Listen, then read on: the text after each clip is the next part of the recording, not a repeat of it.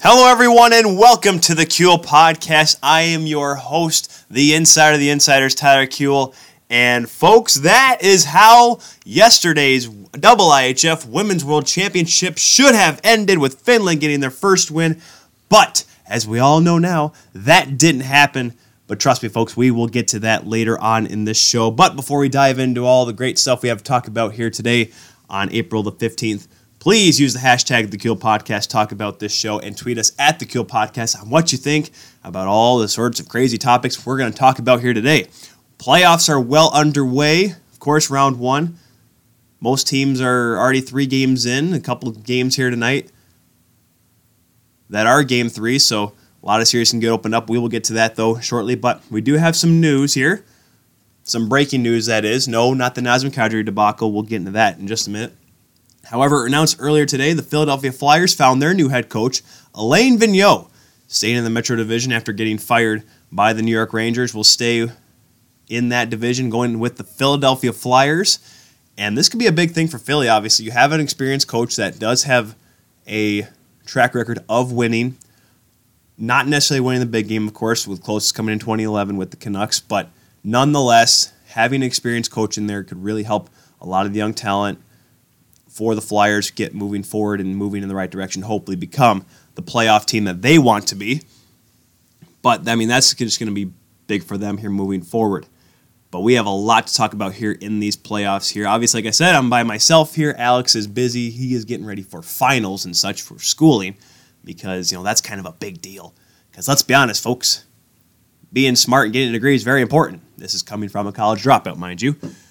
But nonetheless, here, hopefully, we'll get him on later this week or next week for sure, because I know he's got a lot of things to say as well, as we all know. But we'll start off in the Western Conference. I know we do East to West usually, but with the way this show is going to go, the way the show is going to flow, we got to talk about the West. Nashville and Dallas. You know, this is a series that I was thinking just the way Dallas up front could not hang with Nashville's. The way that game one went was exactly how I thought it was going to be. I thought Ben Bishop was going to play really well. He was going to be the difference maker, and he was. And he was a real difference maker in game two. Dallas was able to get timely scoring. Tyler Seguin, of course, was big in those first two games in Nashville. And like I said, getting a win in Smashville, let alone game just getting one win, especially if you're a team like Dallas who doesn't have a whole lot of expectations, trying to get back into just getting back into being in the playoffs consistently Miro Heiskanen looked pretty good in his first couple of games in, as a rookie, which is obviously big for his development. And just getting that first win, Bishop playing well was really important. And Dallas getting the win, eliminating the home ice advantage in this series for the Preds, that's going to pay off dividends here if they can make this a longer series. Of course, game two, being able to come back and get the win in overtime, that was really important as well. I should mention right now, folks, before I get too much further into this series, uh, the Leafs and Bruins are obviously live right now as it's 7:19 Eastern Standard Time. This is Game Three, first game back in Toronto. Uh, we'll get to that series later, but it's one of those things. If I do get a little exuberant, I do apologize in advance. But like I said, Nashville and Dallas, I like. I mean, going back to Dallas, I don't know if they have a home ice advantage. You know, the way they. I mean, it's not the 20 years ago when they were in the old reunion arena and for those of you old enough to remember how loud that building would get when the Stars were in the playoffs, especially when they were in the finals, that was a ruckus crowd. That was comparable to how Smashville is nowadays. You know, a, a non traditional hockey market in the South that was loud with a really good hockey team and a really good goaltender, too, as they had Ed Belfour, don't forget. So I just don't know in the American Airlines Arena, American Airlines Center, excuse me, I just don't think they have the same type of home ice advantage. I mean, don't get me wrong, it's still a good team, and I expect a lot of people from Nashville going down there, so it's going to be a pretty split crowd. And I'm saying that I'm hoping Dallas fans hear this and hopefully they prove me wrong. I would like to see. I, I that's the best part about having these games and the point of home ice advantage is playing in these series and having the home crowd go nuts for you. If you don't have that in a series, it's very difficult to win. That's why Arizona, whenever they made their runs in the early 2010s, even when Mike Smith dragged them to the conference final, they didn't have that crazy crowd. I mean, when Detroit beat them in 2010, everyone remembers that classic seven game series. It was Detroit with seven home games. Maybe excepting of game one or two in, in Phoenix. It was still Phoenix, by the way, even though they were playing in Glendale. But just looking back at it now, it's it was so split and even more favorable to the road team, and even when you during the regular season. So whether or not Dallas will have the home ice advantage games three and four, that'll be tough. But I think, like I said, Ben Bishop's going to have to keep playing, and Nashville knows what they got to do. Just keep getting pucks at the big guy. Keep putting pucks on him, making him move. He's not the most agile goaltender. Like I said, he's six foot four, or excuse me, six six, six seven. He's huge. If he was my height, he would not be an NHL goaltender. I'm six foot two, by the way, so I'm not a tiny little kid, but you can tell that if he was, if he had, he would have to be much more agile. If imagine if he was agile. That's why I say Matt Sogaard is going to be a great goaltender when he makes it up. Nonetheless, Nashville, they got game two, played a little bit better. Dallas is hanging in there with one of the best teams. Nashville's power play is really, really going to have to get it along here. PK Subban's going to have to be the difference. I just, he's been, and I know, I don't want to say he's been an afterthought for the Preds this year, and he had a you know he had a pretty good games one and two, but he's going to have to really step up here if the Preds want to make it back towards the conference final to the Stanley Cup Finals. Not just let alone not just in this series, but moving forward. And like I said, Dallas's D corps is really has they did a really good job. I mean, Filip Forsberg, I mean, they peppered him with shots. And yes, when you have Ben Bishop back there, yes, your defense will have confidence in themselves. They're going to play a little bit harder, play a little bit tougher in front of their goaltender, but they know that they can give up that opportunity. Now, whether or not going to be able to break it open one of these games, that is to remain, remain foreseen. I still am thinking Nashville's going to win this series, but Dallas is really, really going to show their stuff here. They're going to really turn a lot of people's heads and show, wow, you know, this is a team that deserves to be reckoned with. That should not be should not be played with lightly. So I'm looking forward to how the two games go in Dallas. Game three is at 9:30 tonight on here this Monday night, and that's going to be a big game for sure. Staying in the Central Division, kind of a shocker. Well, I don't want to say a huge shocker because I picked St. Louis, but St. Louis up 2 1 on Winnipeg. Now let's go back to when they were in Winnipeg, up, up there in Manitoba. The Blues came out and did exactly what they needed to do. They didn't need to win by flashy ways. Jordan Binnington, yes, Binnington, did his part and he did fantastic. He stood on his head just like he did when the Blues literally just dra- he pretty much is the reason why the Blues are in the playoffs. I love uh, listen, I love Jake Allen. Great guy, good he works hard. He works so hard to get back. Remember he last year he or a couple years ago he got sent home because he was having, you know, confidence issues and a little bit down on the dumps. And he came back and helped the Blues get to the playoffs. But Jordan Binnington's gone in there and really stepped up and has become the number one goaltender. And I know Don Cherry says a lot of lucrative things, a lot of ludicrous things that people go, What in the world is this man, old man, talking about? Listen, Don Cherry made a really good point saying Jordan Binnington should be considered for the Calder. I, I wish I was, I wish I could say something different, but he's been absolutely outstanding. He's the only reason why St. Louis is as good as they are, and especially in those first two games, too. He made a lot of huge saves against a Winnipeg attack that did not let up at all. I mean, you look at the, I mean, despite the amount of goals that they gave up, he made a lot of big saves in those first two games. And they go back to St. Louis, and you know what Winnipeg does? They show off their speed and their skill on the road. That's huge. That was a necessary win last night for the Blues, or excuse me, the, the Jets in St. Louis. And you know what? And up until that third period, too, it was a really tight knit game. St. Louis made it a one goal game but the Jets just continued to press on. And that's what's big in the series was that, you know, despite knowing that you're down 2 0, despite the fact that, hey, St. Louis has the firepower to come back and tie the game up like that despite being down 2, Winnipeg bunkered down and they got the job done. They came back with a huge goal. Lowry got a big goal. Um, had a huge goal as well. And of course, the goal by Byfuglien, the one from behind the goal off Binnington's head everyone kind of jokes, everyone kind of gets mad about that shooting the puck purpose at the goaltender's head. Listen, boys, it's the playoffs. Boys and girls, it's the playoffs. You do what you need to do to score. If you if it means taking a slap shot from behind the goal line towards bodies in front and hope and maybe it goes off your own teammate's Achilles heel, take him out for the season, but it goes in the net to win the game, you do that. If it means taking a bad angle shot like Bobby Hull used to do near a goaltender's head to maybe see if it bounces off and goes in, absolutely you do that. You do what you need to do. Byfuglien did that, and it helped out. They got the win 6 3 in a wild third period. And it was huge for the Jets. Now they have some confidence going into game four, and they have the opportunity to eliminate St. Louis' home ice advantage, which they stole from the Jets in games one and two. Now, whether or not how the game goes, I think you're going to expect a much better bounce back performance from Binnington. I mean, let's be honest. Like I said, how great he was in games one and two. He did show he was mortal, and I really think that you can't you can't take into consideration the kid's a rookie. He's played in playoffs before, played in juniors, played in the American League in playoffs. It's different here in the NHL, and nobody's gonna doubt that. Nobody's gonna say no to that. But man, if he comes out and plays a good game four, Winnipeg's gonna be on the line. Their season's gonna be on the line going back home. Which you know what, helping is that you know you're down three one, but yes, you have game five at home, which is obviously big. But I expect Winnipeg with their momentum going into game four to use it. Keep Laine going. Laine is on a hot streak. I haven't said that since 2017. I mean, let's be honest here, guys. It's he has been he's had a really good breakout here. Just Laine out there. Wheeler's getting into it. Um, by the way, Wheeler passing Marc Savard for most assists all uh, in one single season between between the Thrashers and Jets franchise history. Just a little little dumb fact for you, even though it's the Jets and not the Thrashers, but nonetheless, I'm looking forward to another tight game four. And the best part is this, you know, it's a it's a tough series. You have St. Louis who likes to bang bodies. They have a good tough defense in front of Binnington. The same thing with Winnipeg. I know they their lack their depth was a little bit in question when you saw Byfuglien go down for extended period of time but they got their act together, and I like the way how the series is going to play out. This could be a deep series. However, like I said, St. Louis could win tomorrow night, and then they could go back to Winnipeg in Game Five and get the job done.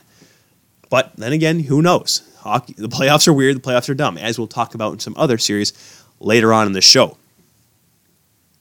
Calgary and Colorado. Now, this is a quite a, a interesting series. You watch Game One, and I remember you remember last week when I said Mike Smith's going to be the guy but I, you hope that he, he doesn't have to be relied on. Game one against Colorado, holy cow, did Mike Smith need to be relied on? He made some huge stops, made some good looking saves too, flashing that leather, that glove hand that I've seen multiple times from him. He looked fantastic, played really good. I like, I mean, just having, just when he's confident, when he's confident, when he's into the game, that's when Mike Smith's dangerous. That's the same Mike Smith we saw back in 2012 which by the way was before the last lockout. I mean, he was he was solid, he was confident, he was moving the puck well, he was agile, he was getting into it, getting a little feisty around the net, you know. I mean, within reason, of course. Game two got I don't say got a little carried away, but he got a little more feisty, which I don't want to say costed him, but I like to think that they played a lot better. I want to say that game by Calgary was perfect. I don't I, I don't want to say it's perfect because Colorado got a lot of chances, but Mike Smith was there when he needed to be and that's why Mike Smith, I think he. I don't say put the doubters to rest. That's going to be determined here in Game Three tonight. But he really showed some people that you know what I may have been bad in the regular season, but he still has it. So going to Game Two now against these two. Once again, Colorado puts up the shots. 39 shots on goal against the Flames. Mike Smith does everything he can once again. And this one then goes to overtime. And by the way, JT Compher, holy cow, how about this kid? Just working. This guy was given his everything he had in game two. Gets the tying goal late to tie the game. Well, not late, only about two and a half minutes left. But he was just solid. He was, I mean, it was a plus one. He kept working. Yeah, was, he was getting in there. He was hitting. He was getting in the way, blocking shots, making plays in the defensive zone, creating offense, as you can tell with the goal. I mean, putting him with there with Landeskog and Rantanen, that's going to be. I mean, you have Rantanen and Landeskog, two of the most skilled players on the team. Then Compher, who's just flying around the ice like a bat out of you know where. And then, of course, you go to overtime, and Nathan MacKinnon gets the winner, showing that Colorado they're not out of this series, which really makes it an interesting series. Now going back to Colorado is once again another home team, another team with home ice advantage, losing that home ice advantage because of a really good game by the road team, by the lower seed. And let's be honest, folks, Calgary was, I don't say Calgary was going to dominate this series, but you would thought they would have won the first two games, and Colorado may have gotten one at home, game three or four, to make it just show, hey, the home crowd a little interesting. But now we have some substance here. Of course, the big news is coming out of the NCAA tournament, following, by the way, Congratulations to University of Minnesota Duluth, back to back NCAA Men's Division One ice hockey champions. They defeated the UMass Minutemen, which which had 2019 Hobey Baker winner Cale Makar. And if you guys don't remember, we when I had Harrison Watt on last week talking about the Frozen Four, he was pretty certain that it was going to be Cale Makar as well. Who, I mean, he's an exceptional defenseman, really good at puck movement, and he did so in a very very tough Hockey East conference. I mean, there's no question that Hockey East, they're still one of the Power Four conferences, and UMass, who I don't want to say was led by Makar, but that team would be a different. I don't think that team would have made it to the Frozen Four without Makar. Without the difference he makes playing on the back end, defensively and offensively, he's got extremely good skill, very good puck moving, can get pucks to the net. But the the word was because remember that game Saturday night between Colorado and Calgary was a 10:30, uh, 10 o'clock, 10:30 game, West Coast game, or 9:30 I think it was because it was in Calgary. The Minnesota Duluth UMass game got done around the same time that game started, and the the word I'm hearing around, the whispers around from fellow fellow insiders I've talked to, was that Cale Makar was not going to sign this season. He was not going to blow a year of eligibility if Colorado had lost game two simply because of the fact that the series pretty much would have been over. Well, not over, but Colorado would have only played a few games. Now that Colorado won that game, they think they have a chance, and they're going to want a guy like Makar on the back end, adding more depth. Now, now you say, well, what? How is it, this kid going to make this jump? It's a huge jump, absolutely. I'm not going to doubt that in the slightest. But the thing is about it, we saw it before. Danny DeKeyser, if you folks remember back, and I believe it was 2013. He came in, had a great year at Western Michigan. Glenn Healy on every single week of Hockey Night Canada. I swear to goodness, he was pulling out highlights of this kid. Really good defenseman, looked really well. And you know what? He he played well. Got was already drafted by Detroit, signed with Detroit, went into the playoffs. Didn't play a whole lot of minutes, of course, but he was given a good opportunity. And then after they got eliminated by Chicago that year, went on to go play for the Calder Cup winning Gramps Griffins and yes, now maybe his career's not panned out as he would have hoped. Obviously, Detroit's taking a dip, and DeKeyser's been put in maybe a little bit more of a more difficult situations than he would have liked to have been. But this could be a different story here, because now think about it this way: you're going to Game Three, you're going back to Colorado. So now you, home team has the last line change, and Jared Bednar is not going to throw Cale Makar in a tough, you know, five minutes to go or you know last shift of a period defensive zone faceoff. He you can shelter his minutes, you can kind of hide him. You can put him up against the fourth line. You can see who gets thrown out there. I'm like, all right, Makar, get him. I don't expect Makar to get any more than 12 minutes tonight against Calgary. I don't expect Cale Makar to get more like anywhere more than 10. 10 would be a stretch, especially in his first game in the National Hockey League. I mean, let's put it this way. Yes, you play the highest level of collegiate hockey, but now you're taking a step to the NHL. That's a huge step. Like I said, DeKeyser looked all right course, in shelter time. I mean, whether or not Jack Hughes makes an immediate impact next year for wherever he goes, so which will where excuse me when he gets drafted by New Jersey Devils. Of course, he'll be probably playing with Taylor Hall, so that'll probably help.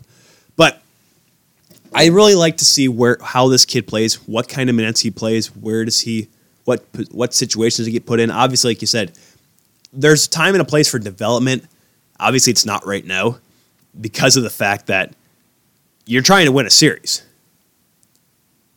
Makar will get his time. He'll get his minutes. Now, what position will be put in? He'll probably be a five six guy. He won't get a whole lot of opportunities. Defensive zone. He won't get many defensive zone draws. I've seen that before. I remember when. I remember a couple years ago, 2017, when Jake Gardiner even though he's a veteran defenseman by this point in the league, at least five or six years playing with the Leafs. I think it was his fifth year, pardon me, the 2017 playoffs, 2016 2017 season. I don't think he was ever on the ice for a defensive draw. That's because Babcock saw him as an offensive weapon. Morgan Rielly, remember how bad of a year he had statistically. The reason why he had such a bad year was because he was taking every defensive zone draw. And it was obviously tough because, you know, he was playing out there with you know, a little bit with Polak here and there, and he got put on the ice with Hunwick here and there. And I mean, yeah, his numbers weren't great. So I like to think that Makar I don't think he's going to make an impact, but it's going to be interesting to see the jump he makes. And in terms of Calgary coming into game three, they're going to have to just work a little harder. They saw what Colorado is bringing to the table in games one and two. They're going to have to step up. They're going to have to realize that this Colorado team, who literally got on their high horse and streaked into the playoffs with their clothes on, by the way.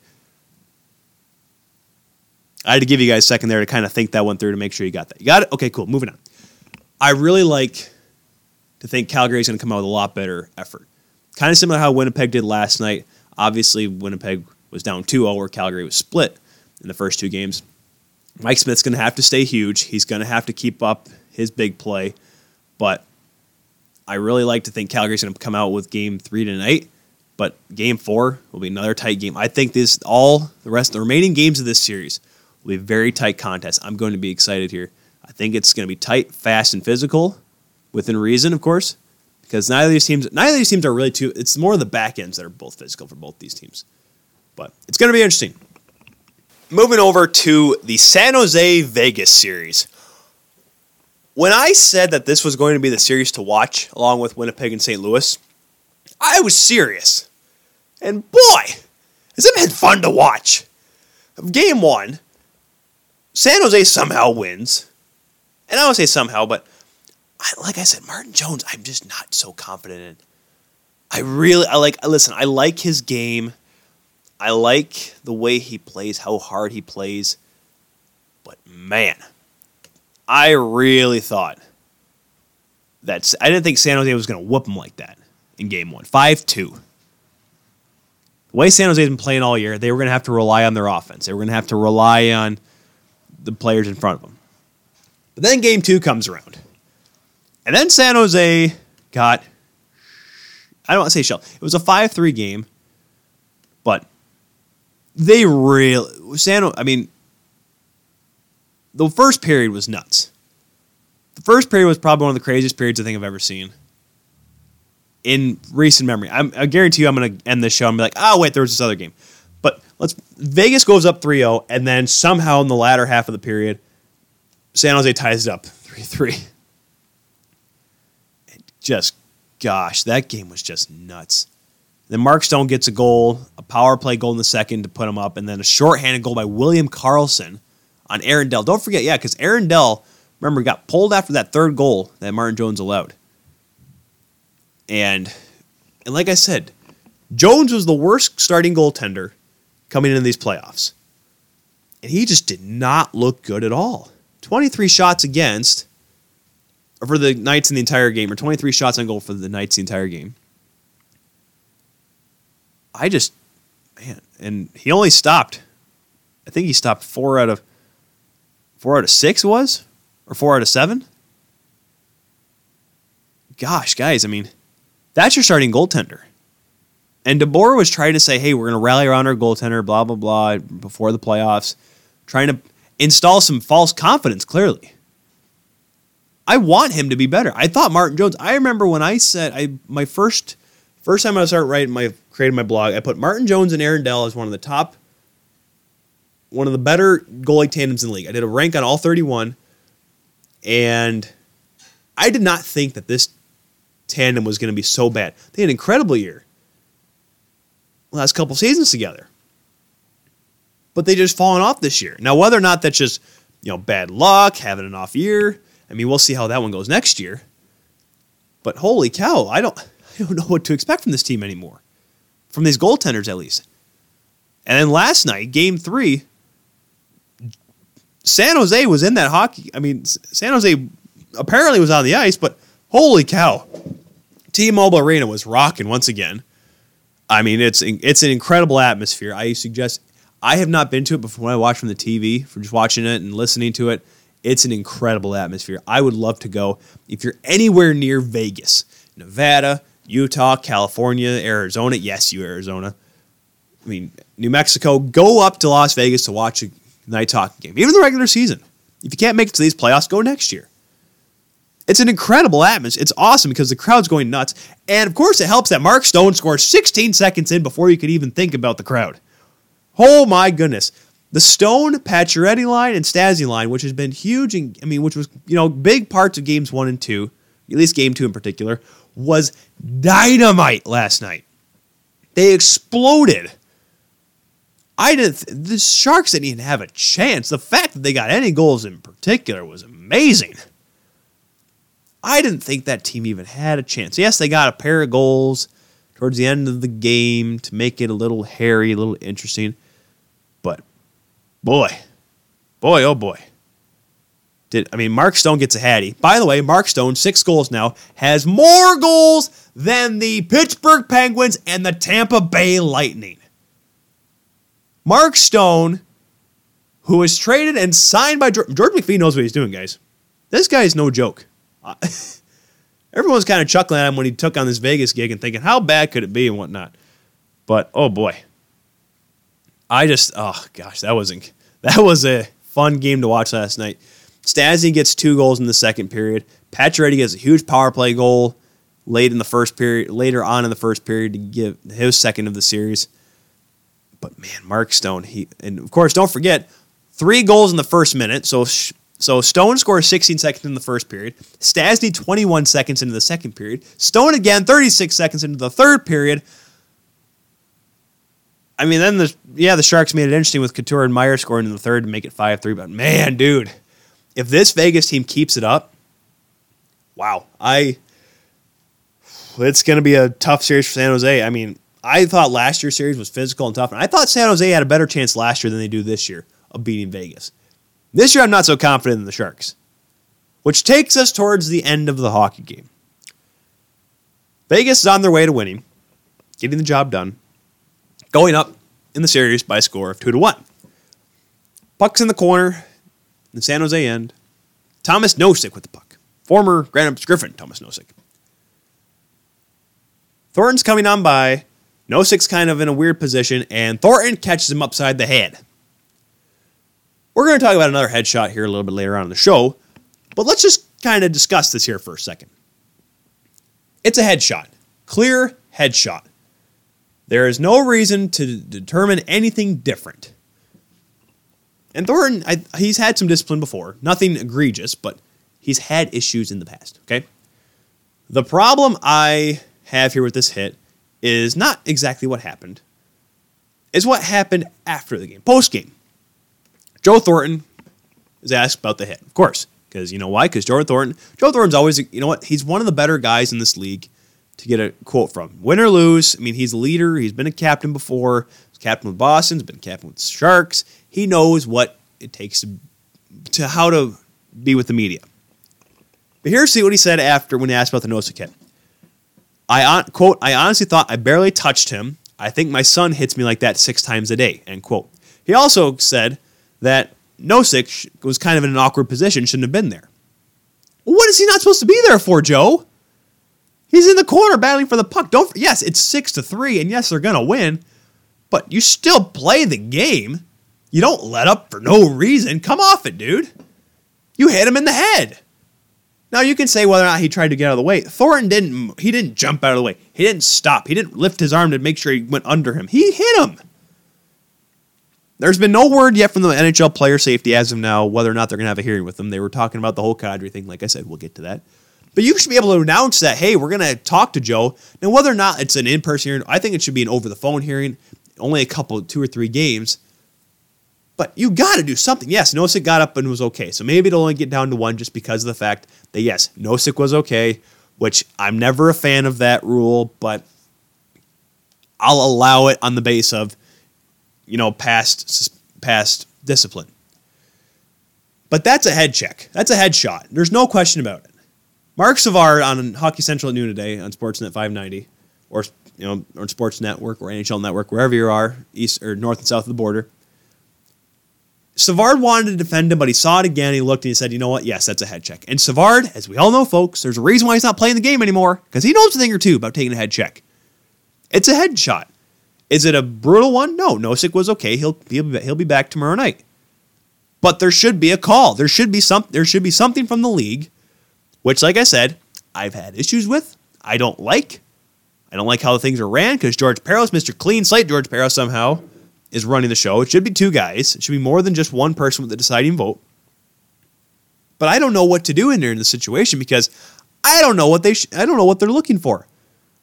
I'm not saying defend Nosek or excuse me Thornton, but look where it is. It's a headshot. Whether or not it's a bad one or not, there should be some disciplinary action and not a fine either. Do not fine him. A fine is a joke. We all know this. I mean, that's going to be talked about in the next CBA, but a fine right now is a joke. It's got to be suspension. There's got to be some form, some bar set, no matter what, no matter how bad the check is, no matter how bad. I, I just don't know what to expect from this league anymore. It, if a headshot, it's a headshot. It should be a suspension. Yes, you get two minutes for head contact, but you can't say, oh, we call him for a penalty, so it's okay. No, that's not how it works. You hit a guy in the head. Now, I get it if you give him a five in a game, like early on, so then yes, it counts as kind of a game. I do understand that logic behind the decision. But this is late in the game. It's a two minute penalty. There should be some repercussions from this. Wait to see on here about that. Obviously, we'll we'll keep you all in touch on our social media and at the Keel Podcast on Twitter and Instagram and all that good stuff. But it's going to be the phys- series ain't going to get any any less physical. Of course, Kane and Reaves fought shortly after that because Reaves was looking for Thornton. But of course, Reaves came out with a good quote. Uh, I, I, can't, I don't have it up with me right now, but it was talking about how, how when he, he responded to Thornton's comments about not quite seeing, I didn't think it was that bad. And he, Reaves compared him to his grandfather, doesn't have good sight. It doesn't have, has pretty bad eyesight. I mean, let's be honest. That's why I, I love the tough guys. They're always good for quotes. They're always great. Reaves, especially. Um, of course, I met Darren McCarty before, a very loving, talkative guy. But guys like that, they're just fun to talk to and especially in a heat of the moment like this, they're going to come up with those funny ones that are kind of get you chuckling, or as the kids call roasted these days. But we'll see how the rest of the series plays out. But if Vegas offensively dominates San Jose, San Jose could do all the physical, cheap stuff they want to try to slow down this Vegas offense. I don't see it. The speed is going to kill once again. It's going to be it's going to be tight. So moving over now to the East, and one of the games actually going on right now because they're at the end of the first period between Leafs and Bruins. They turned over to the Carolina Washington game, which, by the way, may not be no storm surge in these playoffs, but man, the crowd, all you people that joke about Carolina not having a, a heavy fan base. By the way, after game two, I don't know if you guys saw this. After Washington won, the row of fans as the team was coming back to the arena after the game on Saturday the crowd of fans in Raleigh to greet their team. You don't see that in Toronto. You don't see that in Boston. You don't, I mean, unless the team wins a championship. And yes, Toronto fans and people are saying, oh, Toronto fans, what do I know about that? Okay, shush, we get it. Of course, TFC won in their home field, so I guess we didn't really have to wait. Nonetheless, I I love Carolina's fans, man. I was kind of I mean, if you guys remember shows from earlier this season, I thought it was kind of I thought it was kind of cool, but I'm like, is, is this really going to last? It's lasted. I mean, they got to the playoffs, so uh, they're up one right up one nothing right now against Washington. Of course, they need to get a win here because Washington is up 2-0 on Carolina. Game one was really interesting for the Caps. Of course, it you know it's funny watching that first game. It was hard to think, and Carolina fans don't take this the wrong way.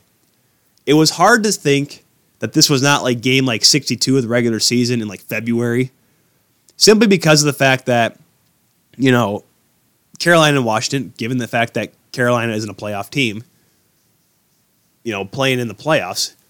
And it looked like that too. Washington looked very comfortable in game one. Carolina had a little bit of effort there, but I you could just tell Washington was much more comfortable than Carolina was. Carolina was not used to being in that kind of atmosphere, especially in game one. But in game two, they came out a lot better. Mrazek made some really big stops. Holy cow, Svechnikov and Ovechkin got into a fight. Oh, and Ovechkin clocked him. Oh, and Svech got knocked. Oh boy. Oh boy. Guys, okay, sorry. Side note here. Evgeny Svechnikov got into a fight with Ovechkin and got knocked. And he is out. Boy. Boy, oh boy. That could be a huge loss for the Hurricanes because obviously he got knocked and he looked a little, little wobbly leg there. That's concussion protocol. Boy, oh man especially in a game where the Hurricanes seem to win. And and I yeah, don't get me wrong, I understand that you know the Hurricanes weren't really favored in this series, but man, I mean Svechnikov's got knocked around all series too, but man, that's tough. If that if that's I don't say permanent, but if that's long term and he doesn't get back the rest of the series, That's going to be tough. Oh, I gosh, especially hopefully he's okay. Oh, oh, there we go, folks. Quickly going back here, we're bouncing around a little bit here. I just got looked at my Twitter here. NHL player safety just announced Joe Thornton has been suspended one game for a check to the head on Tomas Nosek. Good. Okay. Moving on. So I was right on that one, by the way. I said one because Nosek was okay. It was a headshot. Repercussion. Good. Keep her moving. Back to Carolina in Washington. Mrazek played a lot better in game two. Made some big stops. Carolina really hung in there. And oh, that overtime, overtime. Brett Pesce, what? That's a bad pinch, guys. Watch the game. Watch that whole sequence happen. Brett Pesce causes a bad pinch, loses a stick, has to get a stick from his from his one of his teammates. Brooks Orpik, of all people, one timer that squeaks through Mrazek, who don't forget Mrazek was screened on the play by his own guy, Pesce. That's just a tough way to end a hockey game too. Mrazek played so well too, and having a bad goal that isn't his fault go up against him to end the game. Tough way to lose it. And Brooks Orpik, guys, I mean, I don't want to, you know, give where Washington's like, hey, you know, let's think of an underdog story. Brooks Orpik, guys, was traded to Colorado with Philipp Grubauer to Colorado. So Colorado would buy him out. So then Washington could sign him for less. Almost thinking, not saying that Orpik isn't a good defenseman, but that the Caps didn't think he was worth as much as he is. And here he is getting a game winning goal in the playoffs. I, I think that's worth clap there. Clap clap your hands here. Clap your hands, fans. But uh, game three here tonight, Carolina's got the home ice. I think I picked Carolina. I think to win this game, to win one. But Washington's experience will just help them out a little bit. I like them a lot more than I do. I think Washington will end, end it in five just because I just don't think Carolina's gonna have the juice. It'll be fun to watch Carolina, but it's gonna be it's gonna be an interesting series. If Carolina can pull out one, maybe if they can pull out two at home, you're right. There is that puts that little seeded down in Washington. But I think now that Washington's won the cup, they know how hard it is to get there, and they do have that experience over Carolina. Yes, there's you know guys like Dougie Hamilton's been in the playoffs before, Mrazek's been in the playoffs before, but they haven't had success in the playoffs. Whereas that pretty much that whole Caps team has done it. They've done it. So I like to see how this series is going to go moving forward. Staying in the Metro Division, Islanders and Pens. Holy cow. Okay. So remember how I said earlier how Mark Stone has more goals than Pittsburgh? Pittsburgh has five goals in this series. Five. Sidney Crosby has zeros across the board. A couple minuses here and there, of course. But look at it this way. We keep saying that how the worst, the team that allowed the most goals against last season in the NHL went to the Jennings Trophy. That's not a joke. And yes, credit where credit is due. Lehner and Greiss have been probably the best tandem in the NHL this season. Not a, there's no question. Nobody's doubting that one bit. But it changes with Barry Trotz. And yes, you can say having Lou Lamoriello come in there and help out and get a couple players like, yeah, Komarov and Martin have been big. Get the physicality back in the team, have a little feistiness as well. Cal Clutterbuck's been playing like the old Cal Clutterbuck. A little bit more speed, it looks like, a little more jump in his step, which is big, looking like he did back when he was in Minnesota. But having that defensive mindset, everyone talks about Maddie Barzal not scoring. Well, yeah, in the series he's playing really well, but who cares? Stevie Yzerman took how many years to realize he doesn't need to score to win a championship? Maddie Barzal's learning this in his second season. This is, I mean, it's good for the kid and it's good for this team because they're beating a Penguins team that some people still picked because of experience. I just thought this Islanders team. I didn't listen. I didn't think it was going to be a landslide. Yes, it's not over yet. I will say that it is not over yet. But this Penguins team is just there's they, they can't get anything. I mean, whenever they do get a shot through, it's Lehner. And Jordan Eberle's playing big, getting the big minutes that he could have had with Edmonton. And everyone says, "Oh, he got all the time in Edmonton." Yes, when he was on a really bad hockey team, pre McDavid, folks. Mathew Barzal's playing well. Captain Anders Lee's looking good. I, I like the way the Islanders are playing. They're playing a simple game, playing hard, playing physical, lines three and four, and having the top two lines create all the offense. Simple hockey, simple what we brought up on when we were kids. They're doing it right. Their goaltender's playing big, and boy, I would like to think Pittsburgh would win a game, win game four tomorrow night. But I would not be surprised if the Islanders do it. Listen, that team is so defeated, Pittsburgh is. and for all, and I get it, Pens fans, I'd be happy too if your team, I'd be happy, I'd want them to win. And I expect them to win. I mean, they have the winning pedigree, but I understand, yes, it was only two years ago that they won back to back cups.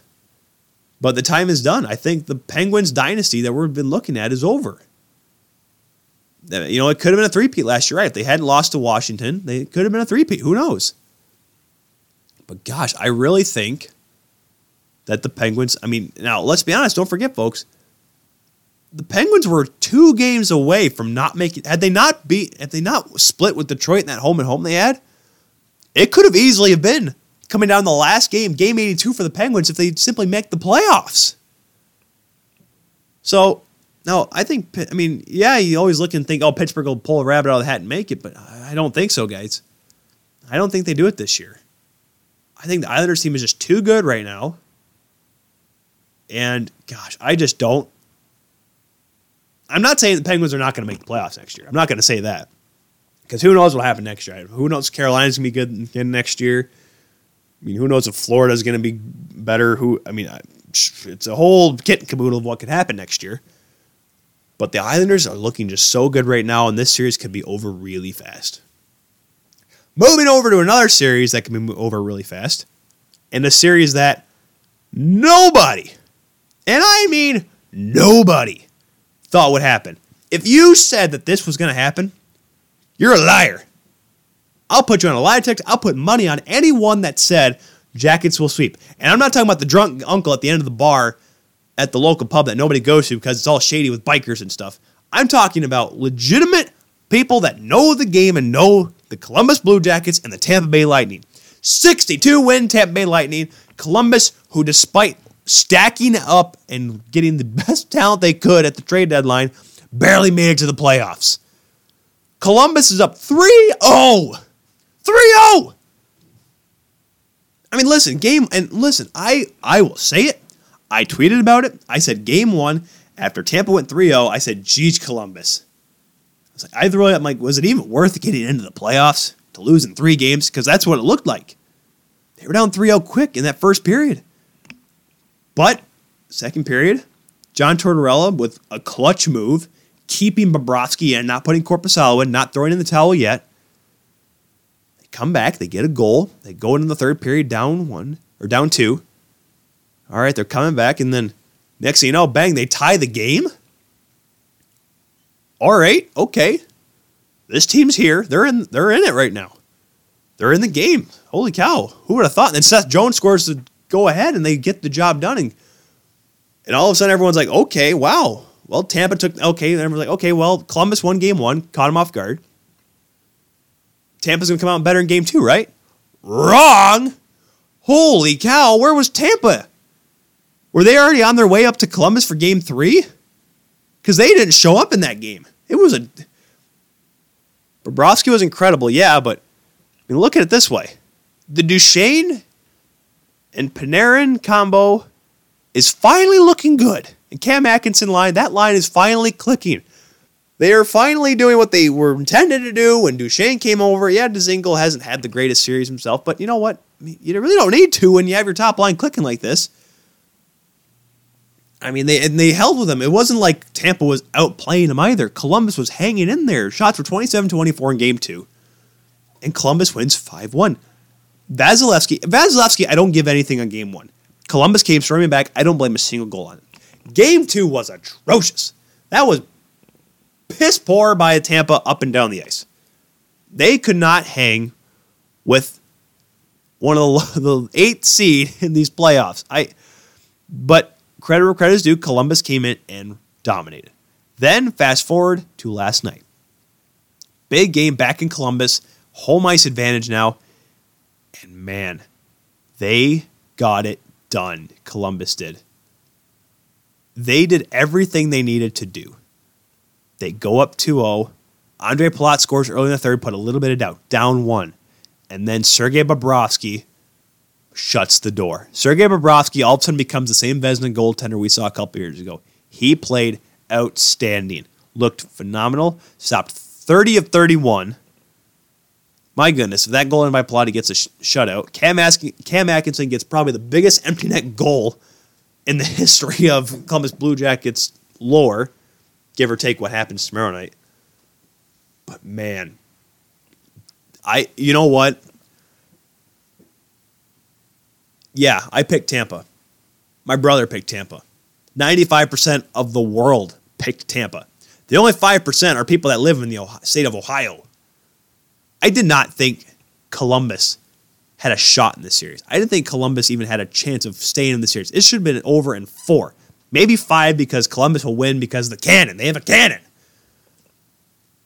But goodness gracious, they have pulled something out of their behinds. And the best thing about it, you look in a 3 0 series, team may get overconfident thinking they're going to coast to a game four win. The best thing that Columbus has going for them now, right, right now, with the exception of their top line clicking, with the exception of Sergei Bobrovsky playing out of his mind, the defense sacrificing their bodies, playing big time on the back end, is John Tortorella behind the bench. Like I said, the big move to keep Bobrovsky in game one, huge. But the fact of the matter is that Torts knows how to win series. He knows how to close series. Yes, you're right. He won a Stanley Cup back in 04. You're right. He didn't get the job done when he had two chances with the Rangers in 2012 and 2014, the two best chances with Lundqvist. I get that. I understand. He's won a cup, and that was before the, the year long lockout. But he knows that he can get this team to focus for one more game. He can get this team to stay focused to win in one more game and knock out the best team, not just the NHL, one of the best teams in the history of the NHL. This is not a team that won 55 games and won the President's Trophy by a few points. This team dominated from the get go. This team, uh, I heard Gord Stellick say on Hockey Central noon, he compared the regular season to the Tampa Bay Lightning to Secretariat's win at the Belmont Stakes, where he won by 31 lengths, back to win the Triple Crown many years ago. Okay? That's how good this Tampa team was. And emphasis on was. This Tampa team looks defeated. This Tampa team looks burnt out, like I said during the regular season. I said it. Could this team burn out? Did I think they were going to burn out like this? Absolutely not. I did not think that this Tampa team was going to flame out in three, in possibly four games against the lowest seed, the eighth seed, the second wildcard team in Columbus. I did not think that. I thought, you know, when they play whoever wins the Toronto Boston series, maybe they would finally get over Tampa, or if Tampa once again loses in the conference finals. I thought that's what would happen. I did not think that this team would have ran out of gas so quickly like they have done in this series. And you know what? The best part is Jon Cooper trying to stay calm, trying to keep the team focused. He is his his behind's under the gun right now, guys. I remember I talked about Babcock with Alex a couple weeks ago that if the Leafs don't win this series, that his job may be on the line. Jon Cooper's maybe as well, despite the fact that he just won, had the best season. Now, yes, you're right. Scotty Bowman was stayed with the 96 Wings. I get that. So, yes, Jon Cooper probably won't get fired. But if Jon Cooper can't get it done with this team, this dominant hockey team, I don't get it.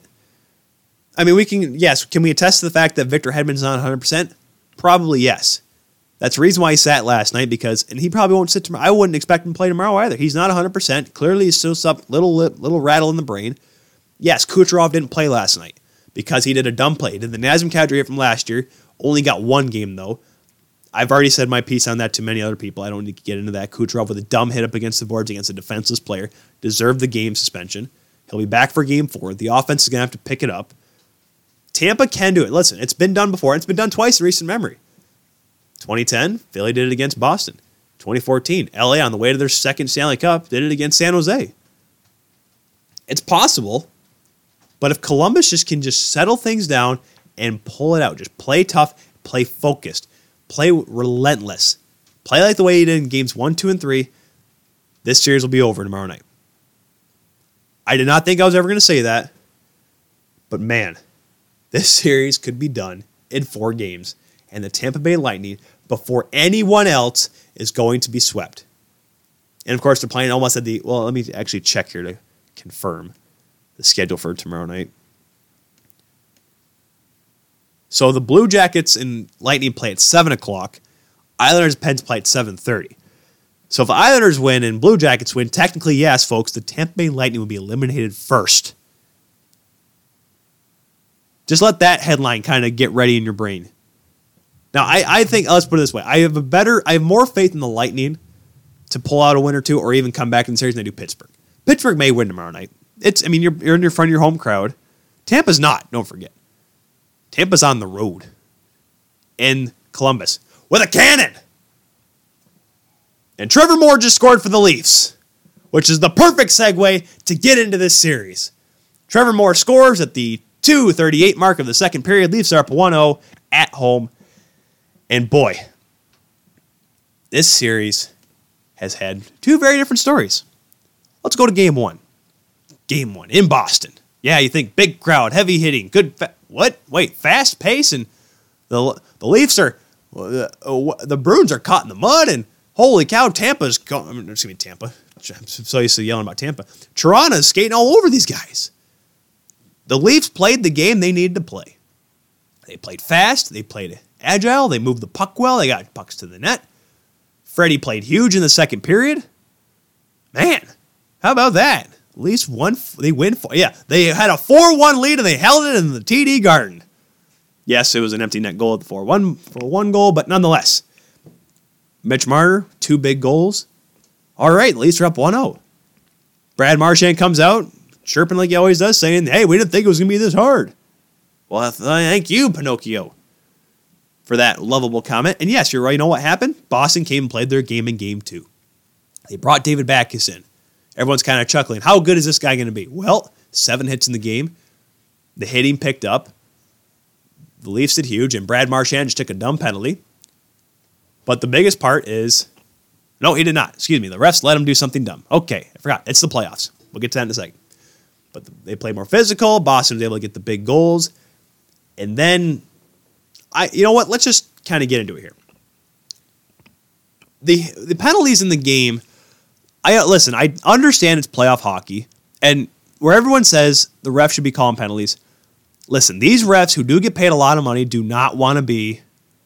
They do not want to be blamed for allowing an overtime goal in a power play, or allow calling the penalty that dis, that determines a game. No ref wants to do that. Okay, understand that. Just remember, ever anyone ever says blaming the refs and getting on the refs, just everyone has to take that with a grain of salt. Would you want to be calling a game like that? Would you want to be the one that determines a series? No. And yes, you say it's game two. Well, momentum. That's all I can ever say about that. So, that said, this series was, I knew it was going to be tough, and I knew if the Bruins played their game, the Leafs would get a little frazzled. But you know what? The Bruins did exactly what they had to do. Do I think the David Pastrnak hit could have been more? Maybe. You know, I I, the hit on Muzzin, it was a high hit. It was. I'm glad it was called for a charge. If it had been let go, I would have been very disappointed. And I know some people said, "Well, that's playoff hockey." Well, you can't leave your feet to hit a guy, so that was a good call. Do I think it was be expendable? No, because it wasn't a head check. It was Muzzin's head going into the glass. So a charging, boarding, whatever. Uh, Bruins just tied it up, by the way. David Krejci. Of course, it was Krejci. Anyways, um, I was I was I'm glad they called a penalty on that one, so I was okay with that going to the knee on DeBrusk or DeBrusk on Kadri, I thought that was kind of it was it was garbage. It something should have been called on that play. It was a knee on knee, whether or not it was intentional or not. I don't. You gotta. You have to call something. Like there were some hooks and interferences that were kind of called too, that were kind of questionable the way the playoffs were going to be called. But then you don't call a knee on knee. Even call it a trip or something. You know, I'm not saying kick DeBrusk out and give him a suspension. Just call something. Which then eventually leads us to Nazem Kadri. By the way, I will say this: Nazem Kadri was having a really good game in Game Two, playing tough, playing fit. This was his kind of game. He got he got the goal to put the Leafs within two, and the Leafs were seeming like, oh man, they may actually come close. They may actually have a good end of this end of this game to carry into Game Three at home. Whether or not they tied it, who knows? Kadri gets the goal. A couple shifts later, Patty Marleau gets put into the glass, the, the, the curved glass. The reason why the curved glass is there is because Pacioretty's career almost got ended by Zdeno Chara. Back when Zdeno Chara could sort of skate, um, not skate like a moose like he does now. But I like to think. I mean, Patty Marleau is okay it was it was a hard check in the boards uh, over the boards into the glass at the curved glass. Patty Marleau gets up. Yeah, his head went first in the glass, but he was okay. He got up. He kept playing. He played the rest of the game. The Nazem Kadri, as my good friend, well, not my good friend, but friend of the show, Steve Dangle, said, the red mist came. It happened last year with Tommy Wingels. It just you just saw it, and I as soon as soon as I saw where Kadri was on the ice, and don't forget DeBrusk and Kadri went back to game one when Kadri, everyone said he slew footed DeBrusk. I thought that was BS. It was a good clean check along the boards. They've been battling all in game two, tackling each other, wrestling each other, as Jim Hughson called it WWE between the two. But as soon as DeBrusk hit Marleau, had it been someone else, who knows? I'm not quite sure what would have happened. But getting the hit, Kadri, where he was standing, goes right over and cross checks Jake DeBrusk right upside the head. Did I think that that was. No, excuse me. Let me rephrase that. It was a dumb play. Kadri deserves everything he got. He got suspended for the rest of the first round. Did I do I have any defense for him? No. But I will say this, folks. I have said it for years and I've said it before. The reason why people do this, not just hockey players, people in general, they have that quick snap. I will tell you right now, it's an animalistic tendency. Just remember, folks, that we are still part of the mammal species, okay? We are a mammal species. We have animalistic tendencies. And by that I mean we do things out of rage, out of emotion, out of dumb things like that. Kadri in this moment, I guarantee you, whether people say, oh, he knew what he was doing. And I will say this, maybe not. Now, hold on, hold on before you st- before you turn this off. Hold on, stop.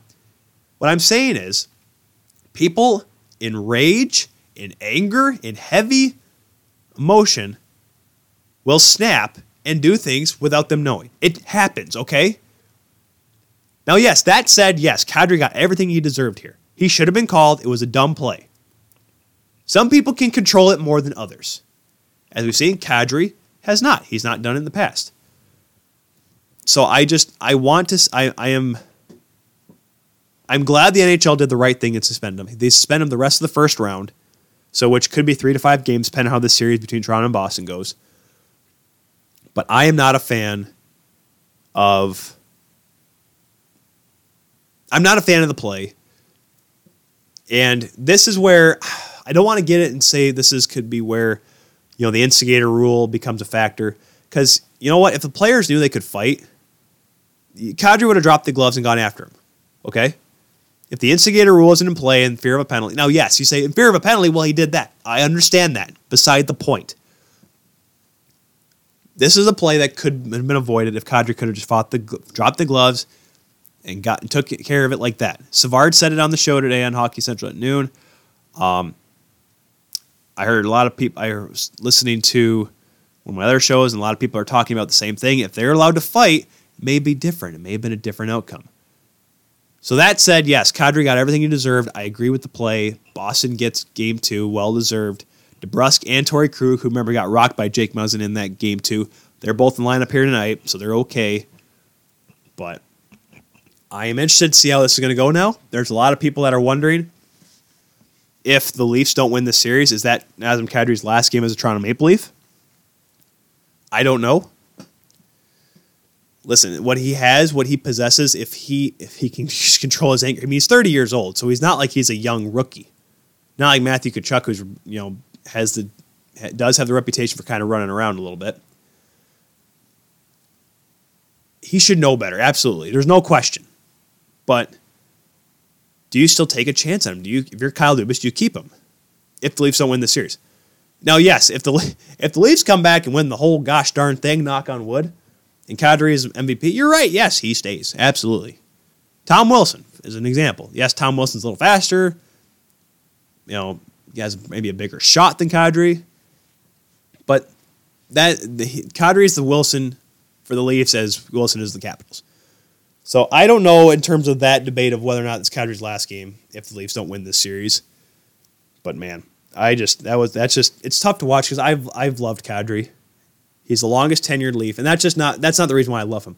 I loved him when he was there because he played for a played for London. So yes, I knew about him before he came to the Leafs.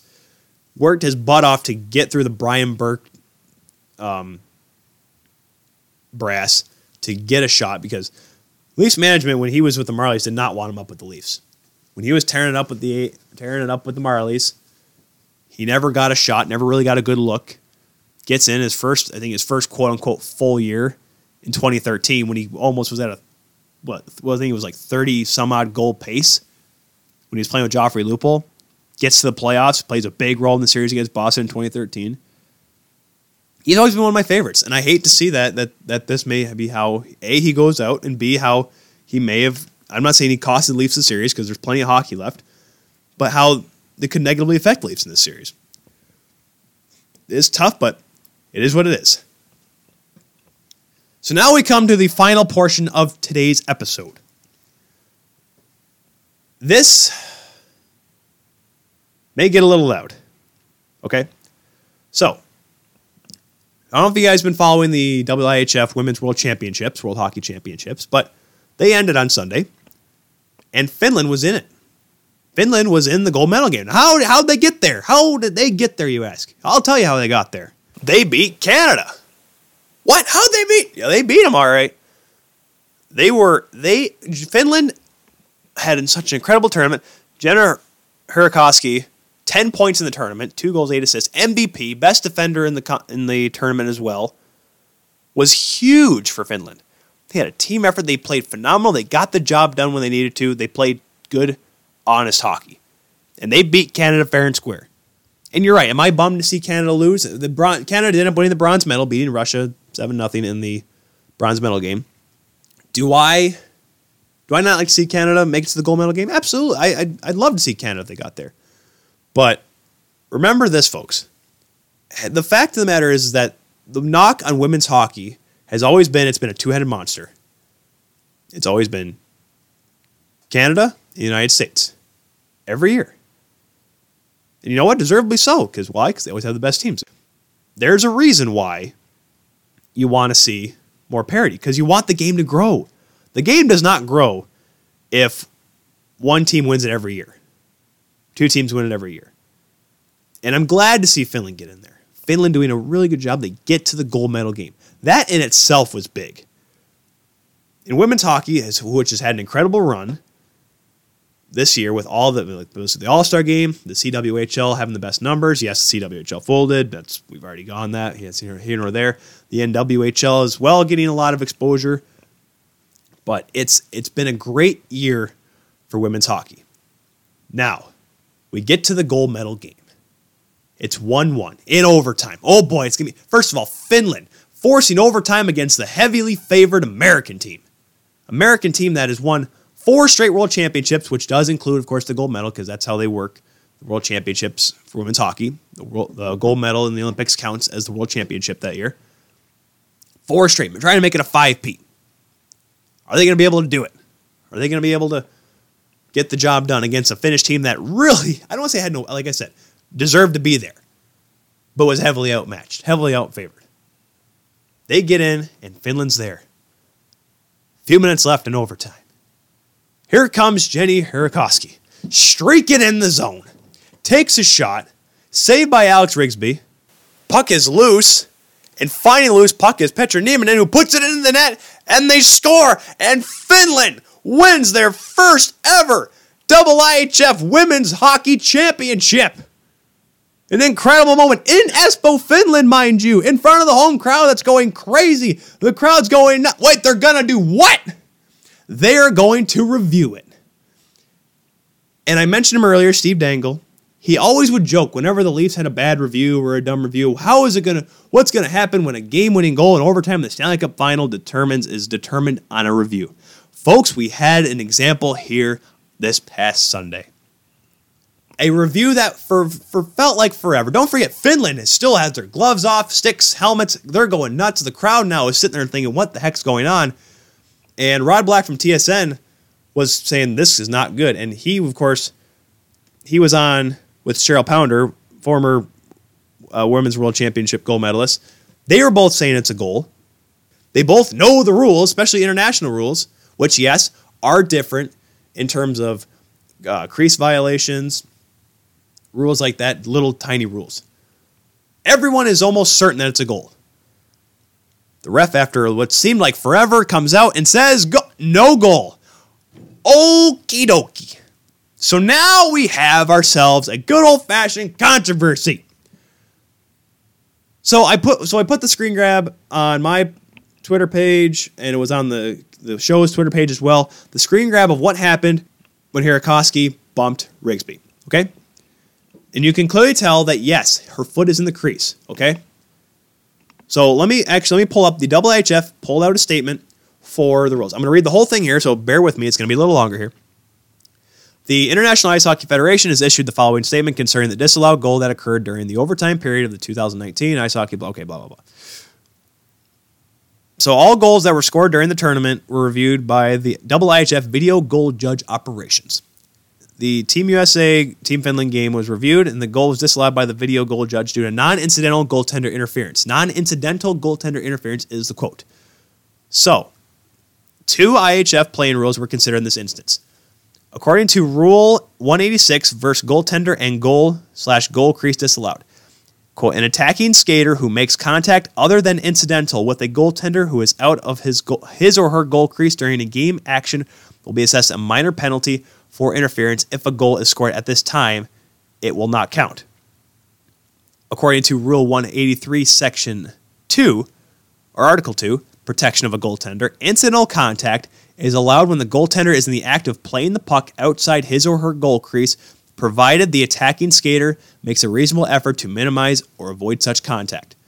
Now, the IIHF continues their statement by saying, quote, taking these two rules into consideration, the IIHF video goal judge operations determined that the goal must be disallowed. During the play, the on ice official called a penalty for tripping on the USA goaltender. Penalties that are assessed on ice are not reviewable by a video goal judge. The video goal judge cannot assess or cancel a penalty. The decision to uphold the penalty was made by the on ice official. So we come back to the play. I don't know what to think here. Here comes Hiirikoski. She's going for the puck. The goaltender is coming out. Rigsby is coming out to play the puck. Okay? She's coming out of her crease. And if you watch, you can watch the play 100 times over. And yes, you see the overhead view of having her leg was in the crease. So you can almost say that, yes, she was in the crease. Okay, her leg was in the crease. It should be goaltender interference. Here is where the problems begin. If you do watch it close, you can see that her pad actually does come up before Hiirikoski makes contact, which I'm not going to get into the offside rule because the whole foot up, the foot off the ice, foot up the ice thing, whatever, that can be determined for another day. So I don't think that rule is determined, at least it is not looked at in this play with the leg in the crease, whether it's up or down. The problem I have is you watch. By the way, the refs in this game were Nicole Hertrich and Lacey Snook. And I can tell you right now, these two will never call another double IHF women's hockey game ever again because of this. I guarantee it. It's stupid. The ref in the corner, you can watch the playback. The arms up in the air, she points goal. She points goal after clearly a penalty was had. So, what you're telling me here, folks, is that Rigsby tripped Hiirikoski, meaning that there was a delayed penalty against the Americans for tripping, which means that the play continues until the Americans touch the puck, which they didn't, and the puck was put in the net by Nieminen, implying that it was a goal. You're telling me that Finland gets screwed out of a world championship because some video goal judge says, well, maybe we should call it goaltender interference in, on non-incidental simply because of the fact that there was a goal score when the goaltender was made contact, even though it was the goaltender who tripped the player in the first place. Are you kidding me? Finland gets gypped out of a championship because of what? Because someone says that, hey, just because what the ref says, clearly the ref that we're trusting to call this game properly made the wrong call. But we're gonna call it. We're gonna keep the. Oh yeah, they keep the tripping penalty. By the way, they keep the penalty against Rigsby. It's almost a gosh darn consolation prize. This is bush league, guys. I don't care. Listen, credit where credit is due. The United States won in a shootout. They've won back-to-back world championships in shootouts. That's how we should. That's how to end a gold medal game. Great job, America. Come on, guys.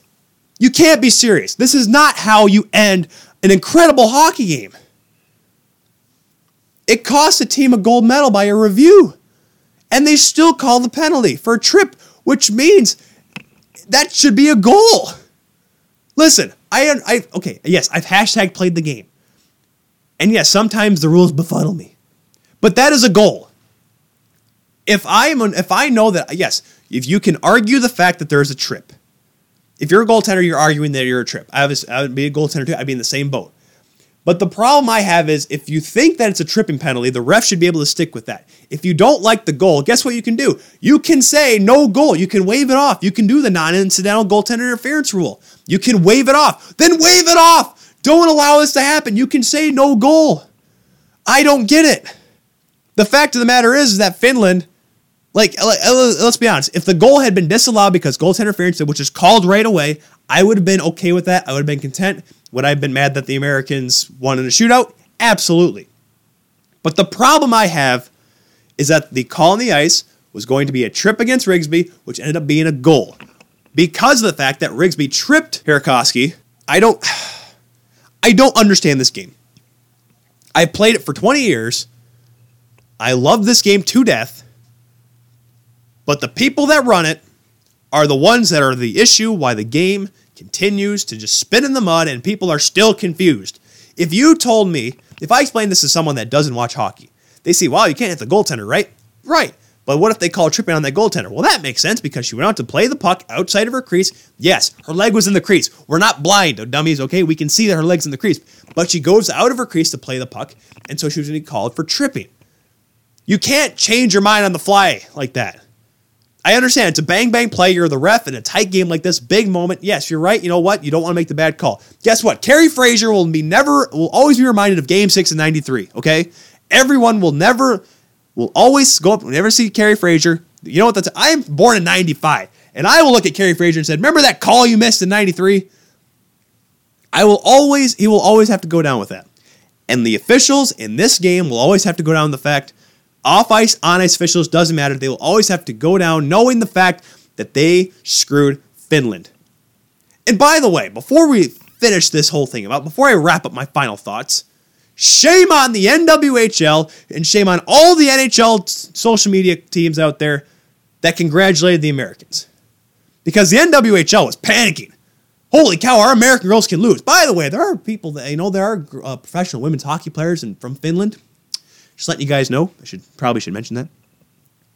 The problem I have here is that they said, of course, the NWHL they were live tweeting about the game, but they completely ignore the fact they just said the Finland goal got disallowed, without acknowledging the fact that you know what, maybe that call was wrong, because it was. But then all these NHL social media teams who are probably sitting there watching Tiger Woods win the Masters instead of watching the actual game have the gall to congratulate the team without actually knowing what happened. Guys, get real. I'm not the most social media person and social media savvy person in the world. I do run social media for a racetrack and I do help out with social media for Davenport University. But I will tell you this right now. At least I know what I'm tweeting before I tweet something like that.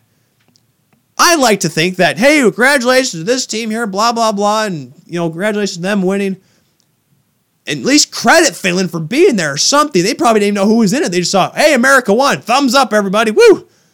They didn't know Finland was there. They probably didn't know what the tournament was. They probably don't even know anyone half the team other than Hilary Knight. Are you kidding me, guys?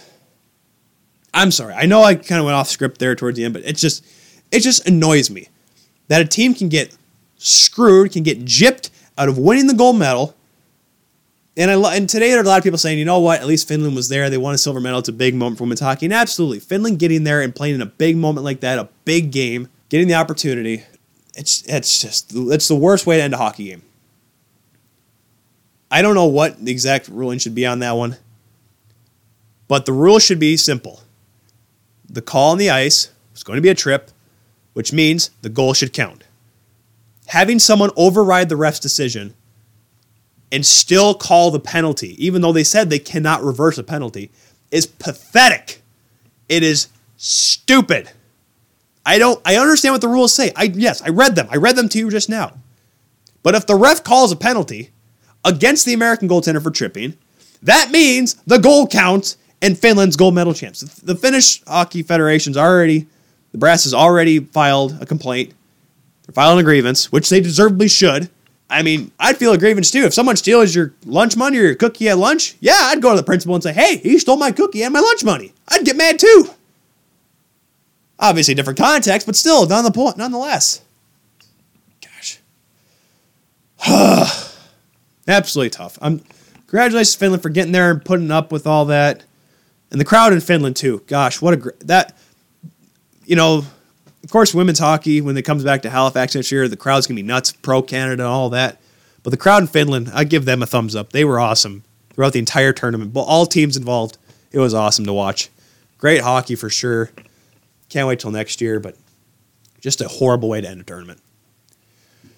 Well, that's pretty much it for this one. We're going to have another one later this week. I'm going to at least. I'm going to be previewing the conference finals, or at least the semifinals, and the CHL playoffs. uh, all determines on how the games go.